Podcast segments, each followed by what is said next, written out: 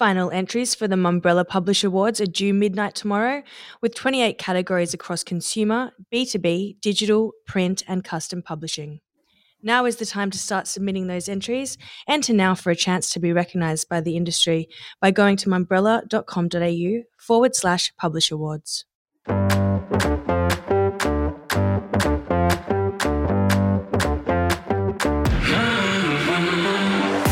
Welcome back to the Mumbrella Cast. I'm Calum Jaspan, and today are we finally starting to see ground ceded by the tech giants. Monday saw Google ordered to pay $715,000 in damages as the publisher of YouTube content. Once again, we'll ask Is Google a publisher? We'll also contrast two sets of media agency rankings and ask how the numbers are compiled and what they mean. Finally, seven years on from leaving Australia and a year into his new role as global CEO of Huge, Matt Baxter joins the podcast. Joining me today for the news chat is acting deputy editor Emma Shepherd. Hello, Em. Hey, thanks for having me. And reporter Kalila Welch. How are you doing, Kalila? Not doing too bad, thank you. How are you, Cal? I'm good, Kalila. I've just eaten half a packet of corn thins, so if my mouth sounds a bit dry, that's where uh, that's where you know it's coming from. What did you both have for lunch? How does a mouth sound dry? yeah, cotton mouth they call it, Cal. Yeah. Um, I just I'm uh, actually midway through eating a bowl of bolognese, but it's sitting on my desk, so. You that bring the bolognese so... into the podcast.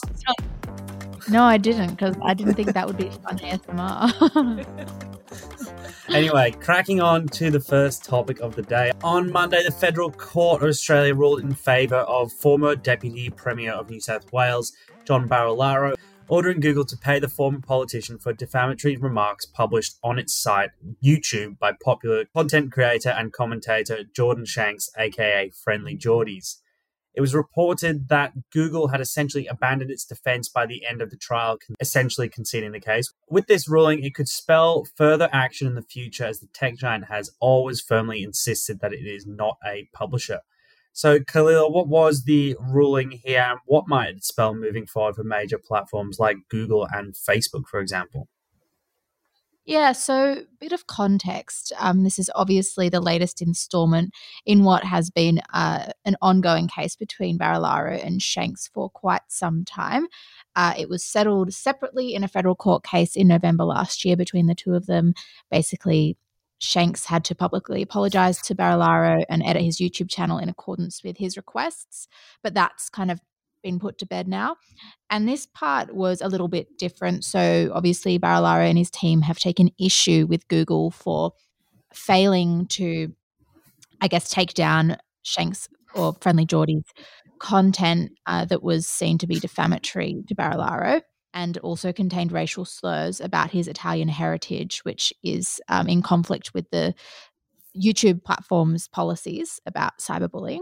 Court found that Google had failed to take responsibility for its conduct as a publisher, and the tech giant had failed to apply its own policies designed to prevent hate speech, cyberbullying, and harassment. So basically, as you mentioned, Google had abandoned its case by the end of the proceedings. And most interestingly, had to accept its position as a publisher or kind of admit its position as a publisher um, by, I guess, accepting the order, I guess. Um, and that's despite, as you mentioned, years of arguing the opposite in a bid to be excluded from the news media bargaining code alongside its stablemate Meta. I did reach out to a couple of local publishers about what this could mean for the industry, um, particularly for Google and Meta, um, after having denied the fact that they're publishers for such a long time.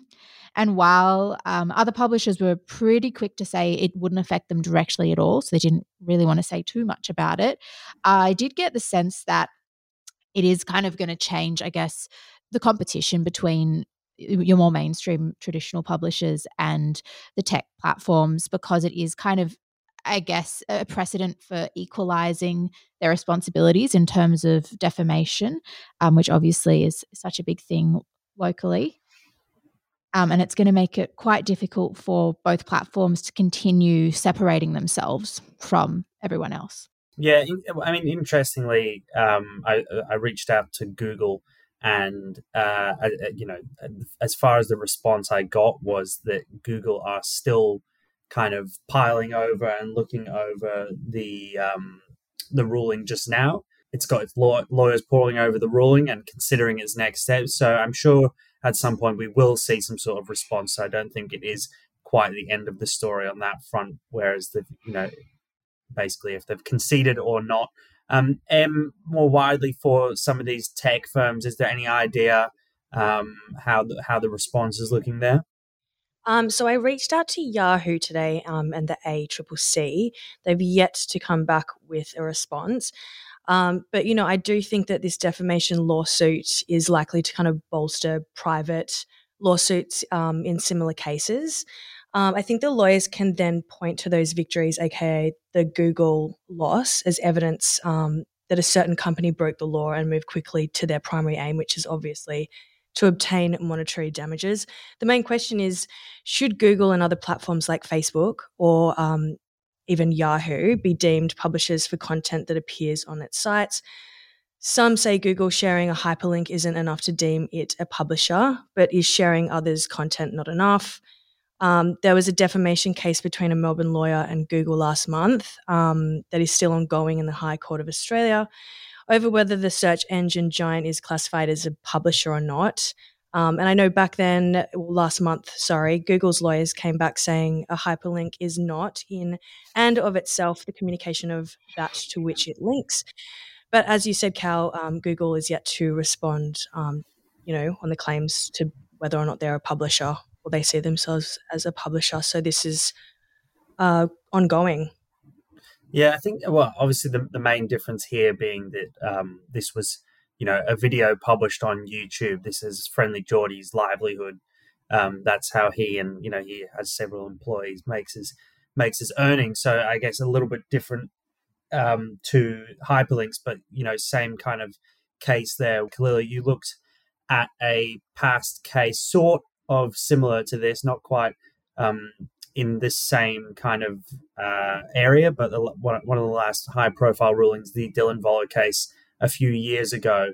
Um, any similarities there? Yeah, so this does have some really interesting parallels um, with the current case between Barilaro and Google.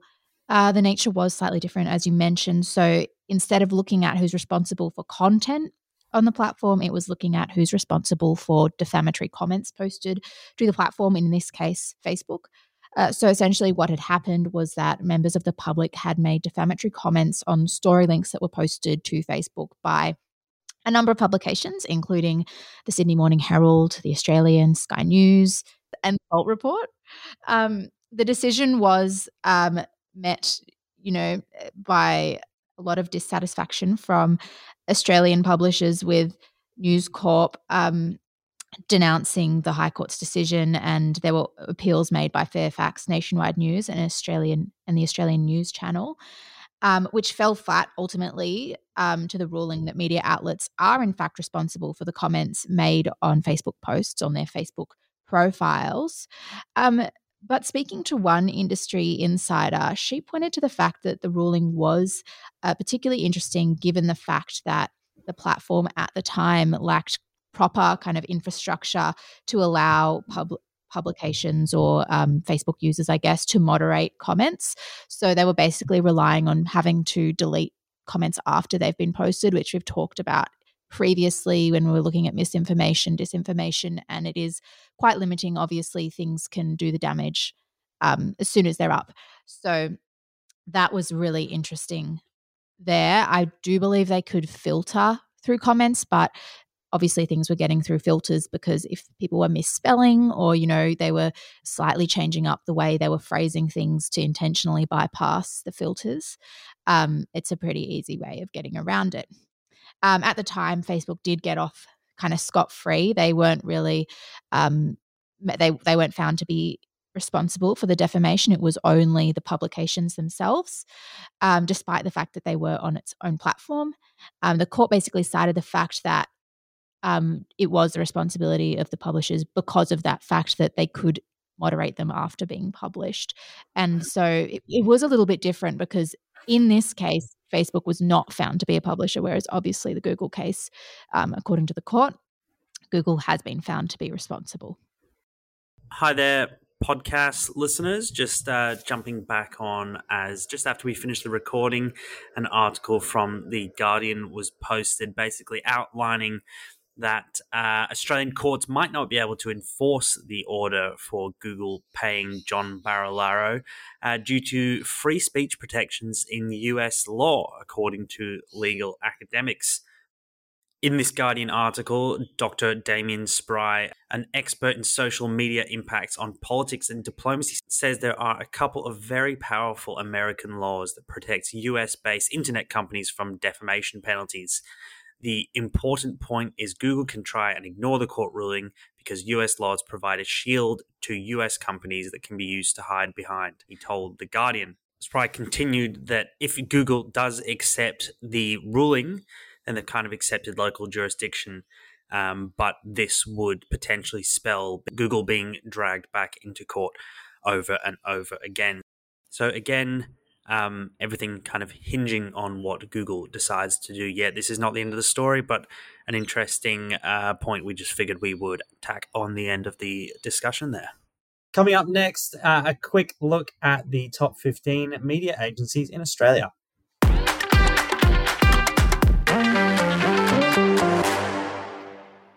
Yesterday, media agency billings from the top 15 agencies in Australia were published on trade newsletter service Unmade, with the figures provided by COMvergence.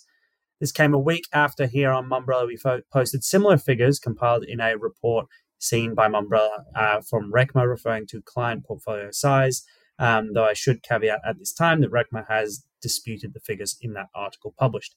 It's important to note that while we now have figures within the last two weeks from two sources judging agency size at the end of 2021, these are not definitive and they've clearly used different methodologies to compile the data. So we've put together, uh, I guess, two graphs looking at the two lists to kind of judge whether or not they're accurate. And I guess what we can take from that, seeing as they are two separate sources. M, what are we seeing from both sets? Any similarities there? Yeah, so on average, the agency portfolio size is around 15 to 25% larger in the RECMA figures, with the exception of UM, uh, which the RECMA f- numbers estimated to be around 38% larger. And, you know, looking at the two lists side by side, they're pretty much exactly the same in order, aside from PhD in the third spot in the COMvergence figures and fourth in RECMA's figures. Uh, and additionally, Publicis agencies Spark Foundry and Zenith are interchanged in the 9 and 10th spot. So, not too much of a difference. And if we're looking at the top 10 by holding group, Kalila, how does that look? So, by Holdco, the top 10 is made up of two OMG agencies, three Group M agencies, two Publicis agencies, two IPG agencies, and one Dentsu. The rest of the top 15 are also exactly the same, with the exception of indie agencies Atomic 212 appearing in the 15th spot on the RECMA list and Nunn Media on COMvergences.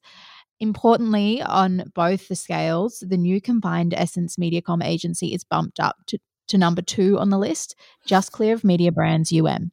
Yeah, it will be um, interesting to see how this changes over the course of the next year if we do, I guess, get access to some figures at that time. Uh, and we'll be interested to see if any of those agencies can creep up on OMD, which has held that top spot for some time. But I guess the key takeaway here is that you know that combined new agency from Group M, they are uh, you know on both metrics, whichever way you want to look at it, they're the second largest agency now uh, in the market. The, the, I guess the reason we bring this in here is because you know it has been some time before we've really had a good look at the industry in this sort of scope. And with having two sets of figures to cross reference in the space of two weeks, um, it's sort of a, a, good opportunity to take stock and kind of see how the industry is progressing. Obviously, a lot of talk in recent months and years about the uprising of those indie agencies, but um, the way things are looking, it's still firmly dominated by the holding groups at the top end, although, you know, what these figures don't, of course, show that sort of uh, very much wide bottom end, which is sort of represented quite heavily by indies across the market who, you know, are increasingly picking up a share in their own right. Up next, Matt Baxter checks in from the States. Matt Baxter, Global CEO of Huge, welcome to the podcast. Thanks, Calum. I'm glad to be uh, able to join you. Yeah, it's uh, nice to see we're sitting in very, very different settings and very different climates, uh, as it appears. well, I hear so, you're um, in Melbourne and it's and it's very cold. So I, I am in New York and actually it's warmed up now. We're in we're we're in the summer months, so it's actually uh, beautiful here right now. Yeah, well, we're um we're uh, let's not let's not go into that a bit too much, or I'll get a bit jealous. But so um it's it's been around a year since you took on this new uh, global role with Huge. How, how has that first year been? Has it been, I guess, a little bit challenging, potentially moving a little bit outside of your comfort zone? Yeah, it has been. Um, it's definitely been uh, a challenge in terms of just getting my head around the diversity of what really Huge does as a as a business um, versus what I was doing, obviously in the media agency world. So it's been a pretty um, a pretty a pretty crazy and busy 12 months. We're in the midst of a pretty radical transformation of the company. Um, that's due to be complete by November of this year. So really, once I arrived there, we kind of set about redefining what we wanted to be as a company and the sorts of services we'd deliver for clients. And so we're we're right in the in the in the midst of that as as we speak. Speaking to, I guess, people around the industry here, there, there was, um, I guess, we look we look to America from afar. Uh, what sort of prompted the the move across? Was it that kind of opportunity to kind of take something on from, I guess, a, a base level? You know, you were head of this global media uh, network, and um, yeah, I mean, what, what was it? Just that challenge that really prompted it? Yeah, I mean, look, I'd I'd been in media for more than fifteen years, and whenever you're you're in an industry for that long, you become, I think, increasingly familiar and possibly even complacent about your own learning and development. And I'd felt really over the last few years, in particular, that some of that learning and development had really kind of plateaued for me. And so I was interested to do something new. I wanted something that would really put me, as you said, out of my comfort zone. And I felt that Huge was a really interesting place to go and really push myself. You know, totally different business, um, totally different workforce with very different skills and and expertise. And so I felt that that the move would would be the right one. And let's face it, you know, digital continues to be the growth frontier for for both clients and for agencies. And so felt being in a digitally centric business would be would be a smart thing for me as well. It's interesting, kind of, you know, saying that you needed to learn a few more. What have you sort of picked up or learned within that first year? Oh my god, I won't even try to try to explain that explain that in this uh, in this discussion. I mean, a lot. I you know everything from um, what it takes to do great UI UX um, experience design. Uh, physical product development is an area that we do also as an agency. Um, you know, social commerce, the diversity of of what Huge does is probably one of the biggest challenges as a leader because there is such a breadth of capability and experience that you have to be both extremely kind of understanding of those capabilities, but also be very good at team design. You know, every time a particular project comes into the agency with a different set of needs, um, uh, you have to really think very carefully about what are those team design components that you've got to you've got to put together to successfully complete that project. That's something that in a media agency is less of a concern. You tend to have a more permanent team that's put on a piece of business at a certain percentage, and that's an AOR assignment. It runs for the year. It's pretty consistent. Um, huge as a project business. We get we get projects um, large and small from you know as diverse a thing as build me a b2b site all the way through to build me a physical product and design it and, and pilot it in market that that diversity really has challenged my understanding of kind of what everybody does and the, comp- the, the kind of jigsaw pieces that need to be put together to deliver on that project and that team design component has been a really big learning curve for me really big learning curve Yeah, and at, at, an individual level, I was listening to a podcast you did recently with um, Adam Ferrier and Brent Smart, and you spoke a little bit about the difference between working with, you know, the type of, uh, I guess, staffers that Huge has, maybe more on the the creative side compared to those. Uh, those media minds, uh, you know, I guess where you've spent the last fifteen or so years. Uh, it would be interesting for you to, uh, I guess, just delve into that a little bit more for us here. Sure. Yeah. I mean, look, in a media agency, you have typically a, a, a, very pragmatic and rational workforce. You know, they deal with numbers, they deal with data. They are they are easy or easier to take on a journey when you have a rational argument to do something. Let's redesign how we operate as a company for these reasons. And as long as you you you explain those reasons clearly, the workforce tends to to go with you um, pretty readily in a creative environment, it's a very different culture. It's a more emotional culture that is, you know, very rooted in the craft and the work. And even though you might outlay a rational argument to make changes to the organization, there is that emotional anchor to the past and to what people do in their day in their day-to-day work that is much more prevalent and much harder to to um, deliver and organize and change. And so that's been a really big learning experience for me. I've had to adopt a very different leadership style in in huge than I had in media. And that's part of why I love the change because it has been really personally challenging for me. But but we're making really good progress and I feel like we're really in a good position. You know, come November, we'll be a very different organization um, without losing the spirit of that creative culture, um, but with a very clear purpose and a very clear kind of commercial model to move forward with and hopefully to prosper under as well. Do you think it's? It, it seems like you know these would be com- two completely different parts of your brain that you kind of need to use to, I guess, well, just to describe the two different types of workers that you're talking about there. Do you think it's possible to kind of have an individual that meets at that cross section and kind of has the ability to flip between both? Oh, look, absolutely. Neither are kind of mutually exclusive. I think, you know, some of the most gifted and talented people do balance those two things extremely well. I think increasingly you've got to bring both things to the table in the current climate, right? Clients are looking for both of those uh, both of those philosophies and approaches uh, in in in one person, and increasingly our market is is fusing. You know, if you look at the fusion and convergence uh, convergence that's going on with marketing and technology right now, marketing is becoming you know both a very rational, pragmatic, and data driven um, practice and, and discipline, but also continues to be rooted in emotion and creativity and all of the things that deliver real depth of experience and impact for for audiences. So I think both of those things are critical. You do find them in in in people, you know, but of course there are biases. Some people are more left brain, some people are more right brain. But I think increasingly to be successful, you've got to be able to exercise both sides pretty evenly to to to, to get ahead and to to make progress. Uh, have you worked with any kind of great minds where you've thought, oh, they just they just get it on on both sides of it?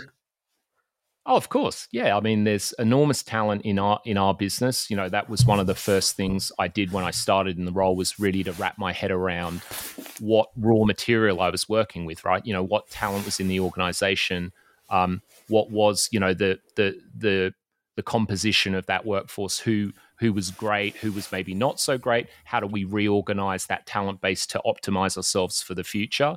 I've spent a lot of time doing that. And absolutely, I've come across people that balance those two things beautifully. And by the way, if you don't, that doesn't matter either, right? There can mm-hmm. be people that operate extremely efficiently on either side of that. Um, left or right brain, and they can bring enormous value to the organization. You don't have to be able to balance both evenly or or distribute yourself in in in a kind of an equal balance of those two things. You can be as effective um, if you're very biased to left or right as well. And by the way, some of the greatest people we have in our organization do that and do that every day. Yeah, and I guess off the back of that discussion, you also sort of spoke about, you know, as you were just just speaking about there, the the sort of increasing trend of uh, marketers looking for creative and media sort of being blended together. Do you think there will be an opportunity for that to, I guess, increase in a more material sense in the coming years? And uh, I guess, is there anywhere where you see that opportunity? Look, I think there's been an increase in literacy in the industry as a whole, right? Creative agencies have become much more media literate, much more aware of where their ideas will live and the, the environments in which they'll come to life, and understand that inherent in the creative idea is the distribution platform or environment in which it's delivered. I, I, I think the really good creative agencies, and if you look at the best creative agencies in the world, one of the common themes in that is that they are very, very media literate and really engage with media agencies in an equal partnership to amplify and distribute their ideas. Likewise, I think the best media agencies in the world have a real creative sensibility, right? The job of a, med- a good media agency is not to kill an idea or constrain it, it's to liberate it and to propel it into an environment and an audience ultimately that that allows it to breathe and prosper and ultimately really be successful. So I think on both sides the best of breed are are sensible and and aware of the needs of the other of the other side of the coin, so to speak. And clients are the same, right? Clients understand that these two things have really converged. Like the the the, the separation between the the media and the message is so blurred now because of the rise of social platforms and you know the channel being as much a part of the message as the message itself. I think you're just going to continue to see that happen. And and you know, as I said, the best agencies are are adapting to that reality.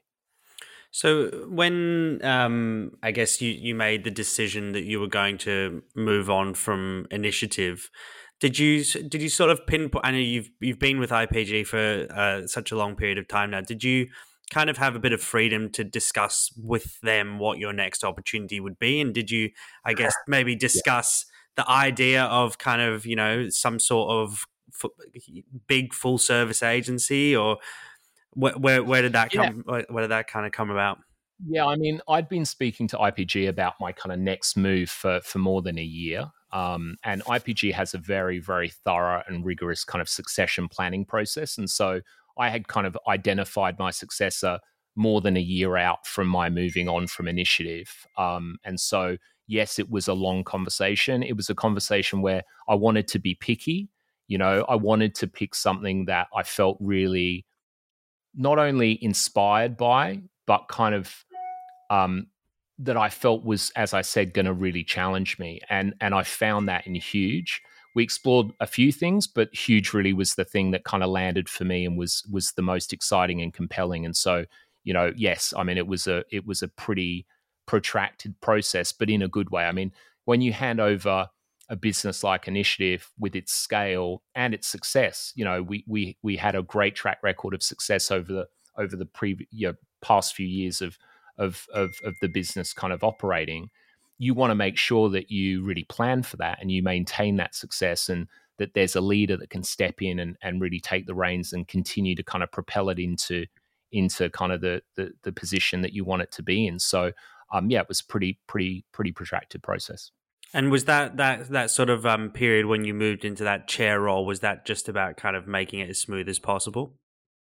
Yeah, it was about having a support network um, for for the new CEO, um, being able to be a sounding board as as they transitioned into the role, and making sure that clients also felt that it was an orderly transition. You know, being the global CEO one day and then a month later disappearing into a new role within IPG, that doesn't set the conditions for a lot of the big clients to feel as though there's that kind of organized and and orderly handover and also you know al- allowing the new CEO to foster relationships globally that they might not have had with clients. I kind of acted as a intermediary and an introducer for those things as well as chairman. So yeah it was a it was a a way of us kind of softening the transition I guess for both the business and for clients.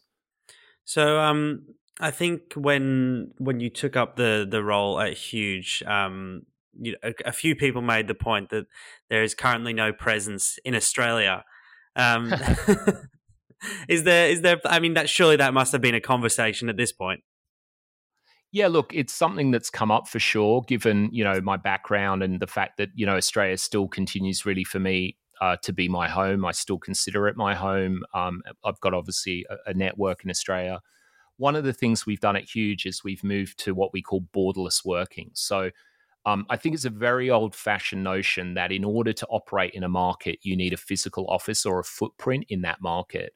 I think COVID has proven that you can operate a business and deliver a service from anywhere in the world and push that capability and that service into a mm. market, even if you don't have that physical presence. And so, one of the things that we've in, we've implemented at Huge is a completely borderless working model where we've moved to a completely remote working posture Yes, you can come into an office if you so choose, but we're now hiring people and working with people from around the world who who are in markets where we have no physical office mm-hmm. and no physical footprint at all. And so we're open for business in Australia um, right now because if you want to give us work, we can get that work done regardless of not being actually you know yeah. physically present in in in the market. So you know we're doing work already in a number of markets around the world where offices don't exist. And so, you know, in that respect, yes, you know, Australia is a viable and active market for us.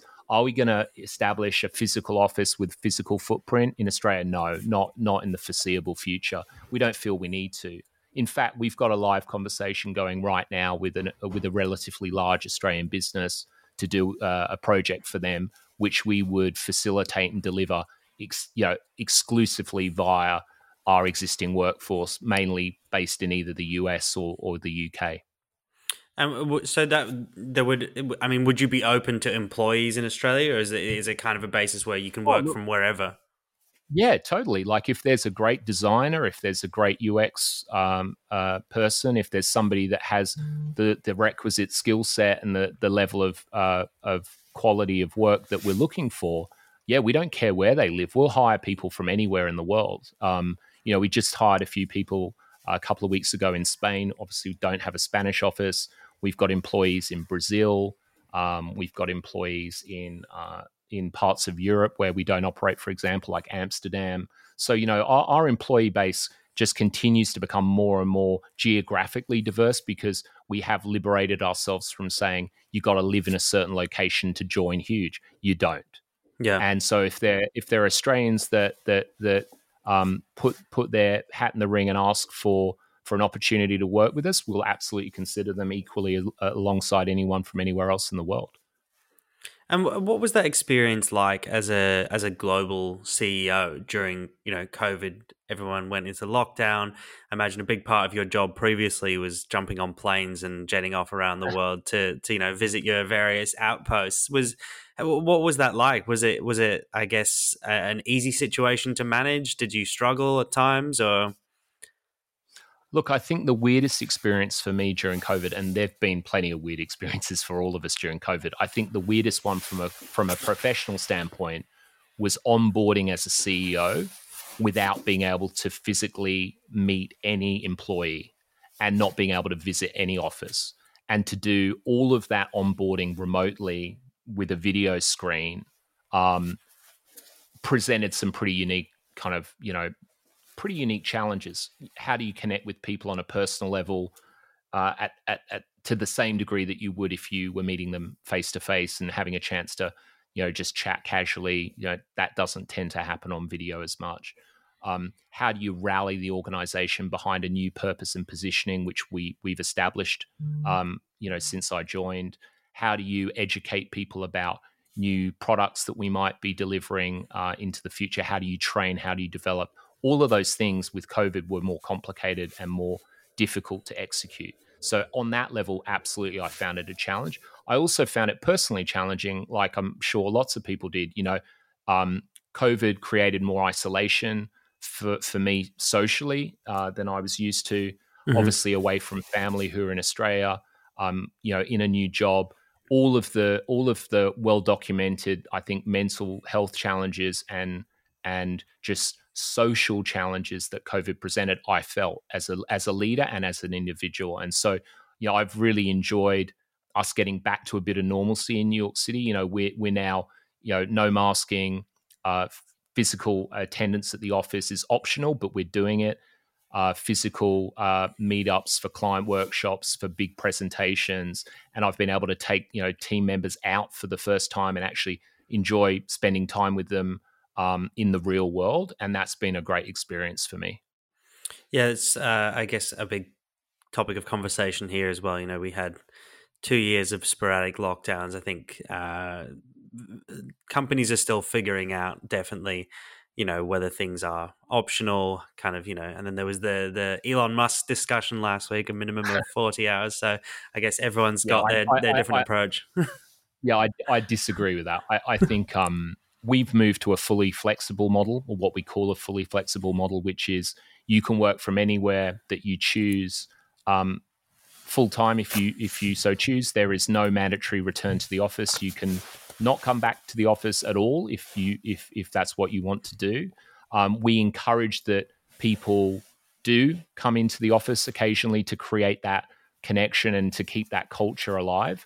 But one of the things we're doing is reimagining the office altogether, right? So um, a few weeks ago, I announced that we'll actually be closing all our physical offices around the world, with the exception of Brooklyn, um, which is a big, you know, heritage uh, city or, or location for us. You know, it was where Huge was born. And so all of we will sunset all of our global offices. We will continue to have Brooklyn. Brooklyn will become a global experience center and it will facilitate experiencing the brand and the culture in a different way to an office. And we will create physical meetups and, and experiences for people in other locations that will replace the office experience because the office experience is a really flat and boring experience for employees, right? You come together, you plonk yourself down in, in, in, a spot, and you spend most of the day on your computer, and you might see people in passing when you're at the elevators or when you have your lunch. But it's not exactly a dynamic and exciting experience for employees what we're saying is let's get rid of the office let's let's remove that constraint of coming to a physical location and working from that location. And instead, let's create experiences for employees that bond us together and build our culture in different ways. So we're actually designing a cultural calendar that we will facilitate and pay for, which will facilitate those sorts of experiences, build a different and deeper sort of culture. And we and the difference is when we close our offices, we've now got employees scattered all over the place. And what used to happen was if you had an office structure, you could only go and experience the brand if you live near an office. And lots of people now don't live anywhere near our legacy mm-hmm. office structure, nowhere near. For example, we've got offices in Chicago, Detroit, Atlanta, Oakland, LA, and Brooklyn in the US. And yet we've got a distribution of employees now where we've got more than 20 employees in Austin, Texas. We've got employees in North Carolina. We've got employees all over the US. Now, none of them could experience the brand under the office structure because they were nowhere near an office. Now, what we can do with the cultural uh, calendar is say, hey, we've got 20 employees in Austin. Let's create a pop up event for those employees every month so they can connect and network and have a cultural experience. And then occasionally fly people from around the world to the experience center which will be a landmark experience for people that will really embody the huge brand. We're moving premises.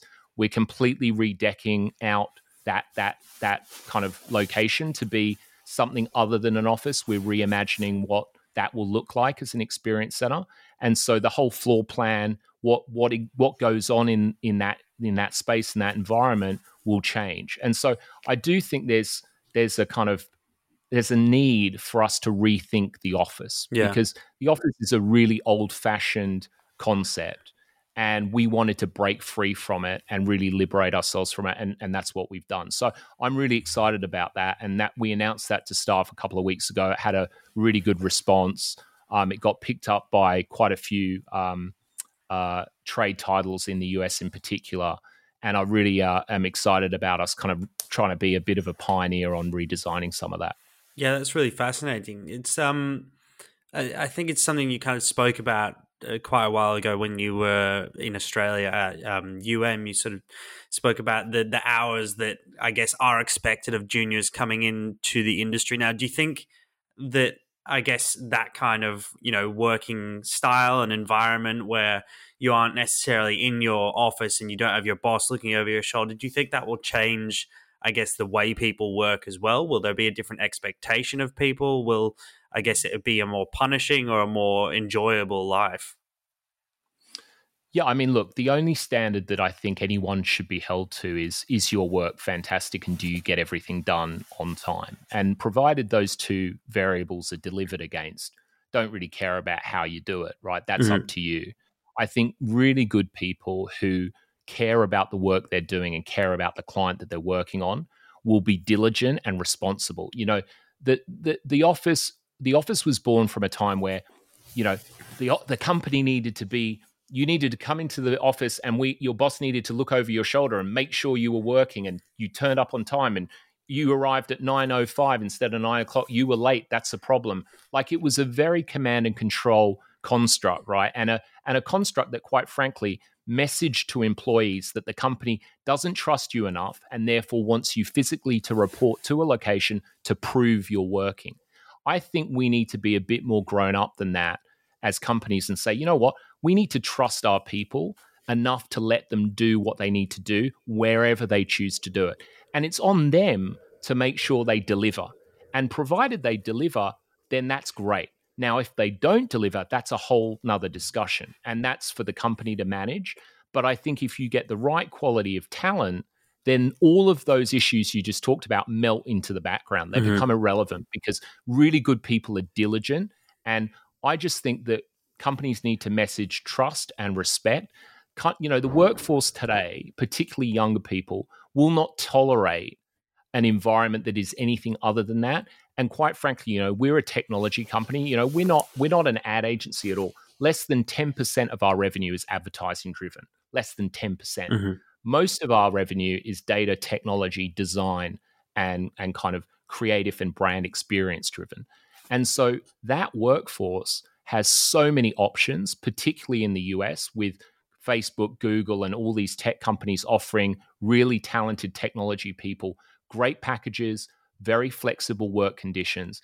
If we don't pivot and adapt to to meet the needs of our of our emerging talent base, we're not going to be able to secure the talent or retain the talent that we need. So this isn't really like a decision that is a particularly complex decision to reach, right? It's out of necessity. It's like do it or die. Yeah. And I think companies like Elon Musk saying, oh, you've got to come back and do 40 hours in, in the office. Well, guess what? A large chunk of his workforce will say, you know what? I don't need to do that because I can get a job somewhere else that pays me just as much, if not more, that gives me more flexibility. I'm out of here. And you know who will be the first people to do that? His best people, because they've got the most options.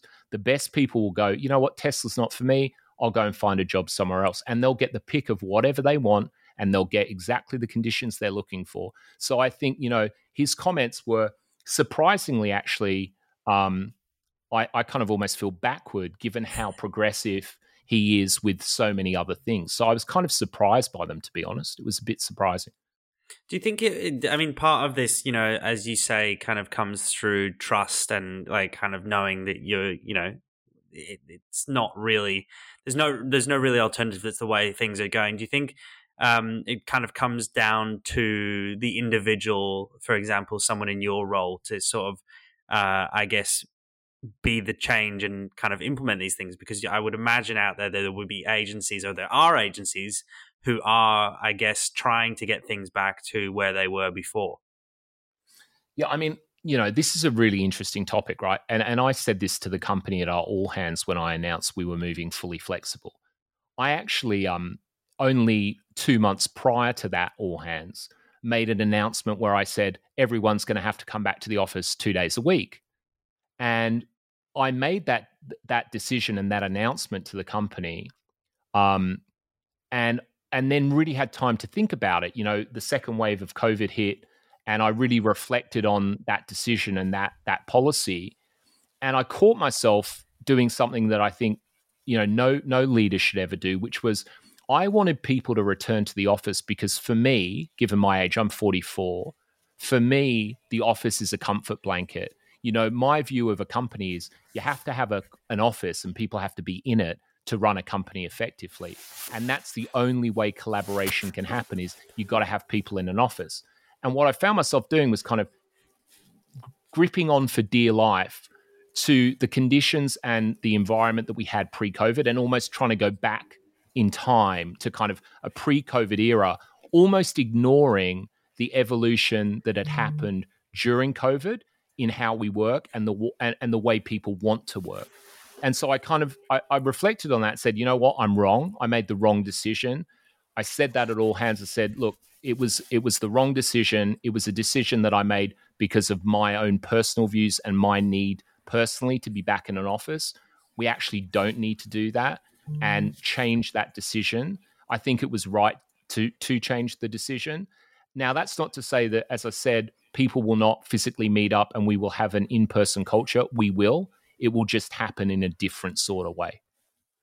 Yeah, and uh, I guess it, it, it's slightly different also for Huge. You said 10% of your services right now are in advertising. It, it kind of comes back to um, maybe a challenge that might arise. This is something that you spoke about quite quite heavily in Australia and um, the the ditch the pitch campaign. Do you think that, for example, the nature of pitching will be challenged by individuals being you know spread around the world and kind of only being able to sort of collaborate in those kind of maybe more structured meeting settings?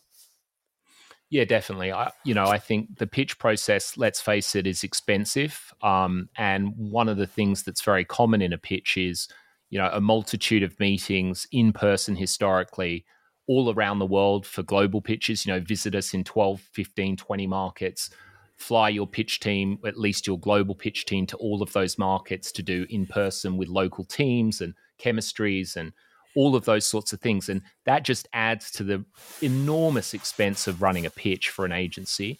I think COVID has reduced the need to do a lot of that travel and in person meeting. I think you can run a pitch now and facilitate a lot of that global connectivity remotely without needing to fly at great expense to your team to follow the client around all of their local markets and and deliver against all of the stages of a pitch. So I think travel uh, budgets for pitches should and and um, will reduce. I think clients will do more things remotely than they have pre-COVID.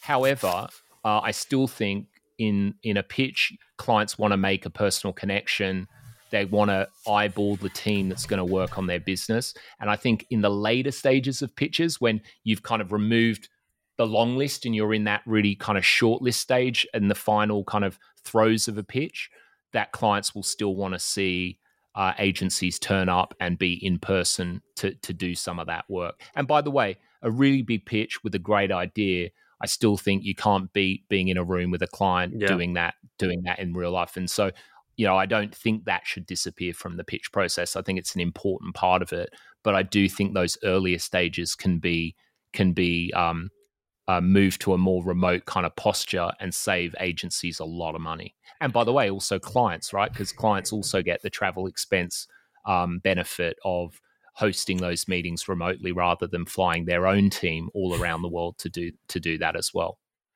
And and where do you kind of um where do you kind of sit on that whole kind of discussion now? I know in 2019 you hosted a session at Mumbrella 360 entitled "Ditch the Pitch." Have you ha, has COVID changed things for you at all on that, or do you still kind of firmly sit in the same camp? No, I, look, I sit in the sit in the same camp. I I still have every kind of passionate view about the pitch process uh, now uh, as I had back then. I haven't seen the kind of change that I was, you know, obviously advocating for. And, you know, I'm not that surprised by that, to be honest. You know, there are some pretty entrenched behaviors when it comes to pitching that we have as an industry.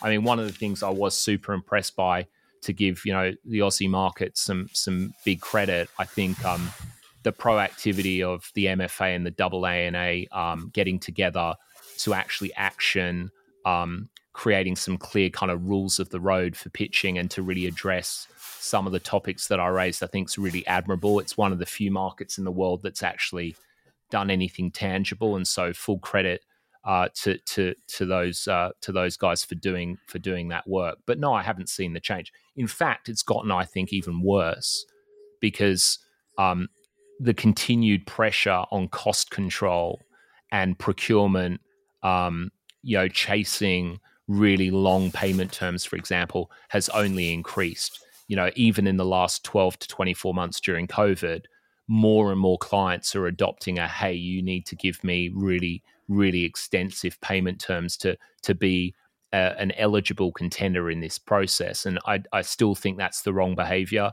You know, I I've said it plenty of times. Agencies are not banks. They're not there to bankroll a client's cash flow and allow them to defer payment of advertising, media, agency fees. That is not the job of an agency. And I still strongly disagree with any client that puts that in as mm-hmm. part of their pitch process. Um, and, and in fact, we've we've implemented a huge what we call the kind of five principles of how we go to market for clients when we compete for business. And that's a it's a five point principle plan, which is no free work, no FTEs. We don't cost on FTE. We cost on a flat product cost where we bake in the team and all of the margin and overhead and set a flat product fee. No discounts, no absent clients. Um, you know, if a client isn't involved in the process upfront, we don't want to participate. If a CMO can't be bothered to get involved upfront in their own process, then they clearly don't care enough about it, and therefore we don't really want to be involved in that as as an agency. And then no pay to play. We're not going to pay to be considered for business. We're not going to pay to participate in a pitch. So those are the five principles that we have. We stick to them really strictly, and um, you know all we can do is change our behavior. Right? I'm only in control of what we do. So I, I make sure we do uh, the right thing to try and drive behavior change. And, you know, again, would encourage other agencies, you know, the only way we're going to change what clients do is to take a universal stand against some of those practices. And as an industry, just say no. And we have to get better at saying no. You know, we're so good at saying yes, and we are pretty terrible at saying no. What's that like? I guess when you're part of a a global holding company such as IPG, and you have these standards that you're very strict upon. Does it have to get? I guess, or does it come into consideration, or do they say anything to you about you know what are we going to do about our other agencies? We kind of have to keep things within a group structure. Does that ever come up? No, not really. I mean, IPG is a really kind of unique holding company in, in, in that it's very um, good at empowering its agencies to set their own direction, policy, and kind of rules. They they don't kind of uh, demand that we follow a strict, consistent approach to things, and I think that's part of the uniqueness of IPG. It allows its operating brands to really carve out their own uh, personality, position, and their own kind of um, standards, which which is great. Um, so no, there is no IPG kind of pressure that comes in over the top and says, no, no, no, no, you need to do this. In fact, I would say they encourage their agencies to be fair, fairly diligent and strict on those sorts of things because you know we have to operate smarter right we're not the biggest so when you don't have scale on your side you have to be smarter you have to be more selective you have to be more uh, diligent in the way that you select business and go after things. So no, there's no uh, there's no kind of pressure at that level at all. On uh, I uh, sort of scale, as you, you said there, I'd be interested to get your thoughts on the sort of direction that IPG would kind of look to go in locally here, um, because you know over the last eighteen months or so, they've sold off two of their sort of key uh, creative network brands, McCann and MullenLowe locally. And recently, it's kind of left them potentially a little bit without that sort of major creative firepower. And they were almost, um, I guess, indirectly called out by Coles recently when they went to market and said, We're going for a bespoke model. We want WPP, Omnicom, and Publicis because we believe they've, you know, the only ones that can offer us a full solution there. Later on, obviously, Initiative was invited uh, with Accenture. Where do you think things kind of go for IPG? Do you think they need that creative firepower here? Look, I mean, it would be kind of unfair and probably inappropriate for me to kind of speak on behalf of IPG about their broader corporate strategy for the Australian market. You know, they've obviously made certain decisions. I'm sure there are good reasons for that. I'm not really privy to that that that rationale or that thinking, and so wouldn't really want to comment on that. I you know stick to stick to my knitting and make comments on huge and huge alone. Uh, I, I, I won't try and uh, try and guess what they're doing and why they're doing it. But but I mean, look, um, it goes without saying, the market as a whole is increasingly competitive. Um, you know, the market is moving underneath our feet every day, and increasingly holding companies are having to make strategic decisions about the, the portfolio, the composition of that portfolio, how it's structured to make sure they remain competitive and profitable. And you know, I'm sure IPG is coming at things from that from from that vantage point. And um, j- just finally, Matt, it would be interesting after a year in the role. What what do you kind of, if there was one thing where you'd say, "Oh, this is what I want to achieve with Huge," what what would you say that would be? Uh, what I want Huge to achieve is to stop being an agency with an agency mindset and really uh, transform itself into a growth acceleration company and, and to operate as a growth accelerator for clients and to have the breadth and depth of service and capability to deliver on that growth. Um, there's a lot of things that are broken in the agency kind of mindset. You know, it's very service driven. Um, it's all about hours and and teams and percentages of time and you know we know that that is increasingly under pressure and that that margin is difficult to extract in the current environment when when you're when you're structured and you think like an agency if we can become a growth acceleration partner to clients and actually demonstrate how what we do does accelerate and generate that growth that they're looking for it changes the cards that we have on the table when it comes to things like remuneration um, and ultimately kind of long-term sustainability and success. So that's my number one thing is to get out of that agency mindset and to get into a, that kind of growth acceleration mindset. And that's a mindset that the consultancies have, have had for a long time, right? The consultancies have been successful and I think have eaten a lot of the lunch of agencies because agencies talk outputs, right? And consultancies talk outcomes. Yeah, agencies are about producing things and consultancies are about growing things. Mm-hmm. And so we have to get into that mindset to be to be truly competitive and sustainable. So that's my number one thing. Well, Matt, thank you uh, very much for joining us today. Thanks, Calum. Really appreciate it. And that is it for another week on the Mumbrella Cast. Please make sure you're subscribing to us on your favorite podcast platform. Give us a rating if you feel like it or if you can, and check the website for all the content and updates on the media and marketing industry that you need. Emma, thank you very much. Thanks so much, Cal. Kalila, thank you. Thanks. And thanks to Matt for joining us as well. We'll see you next week.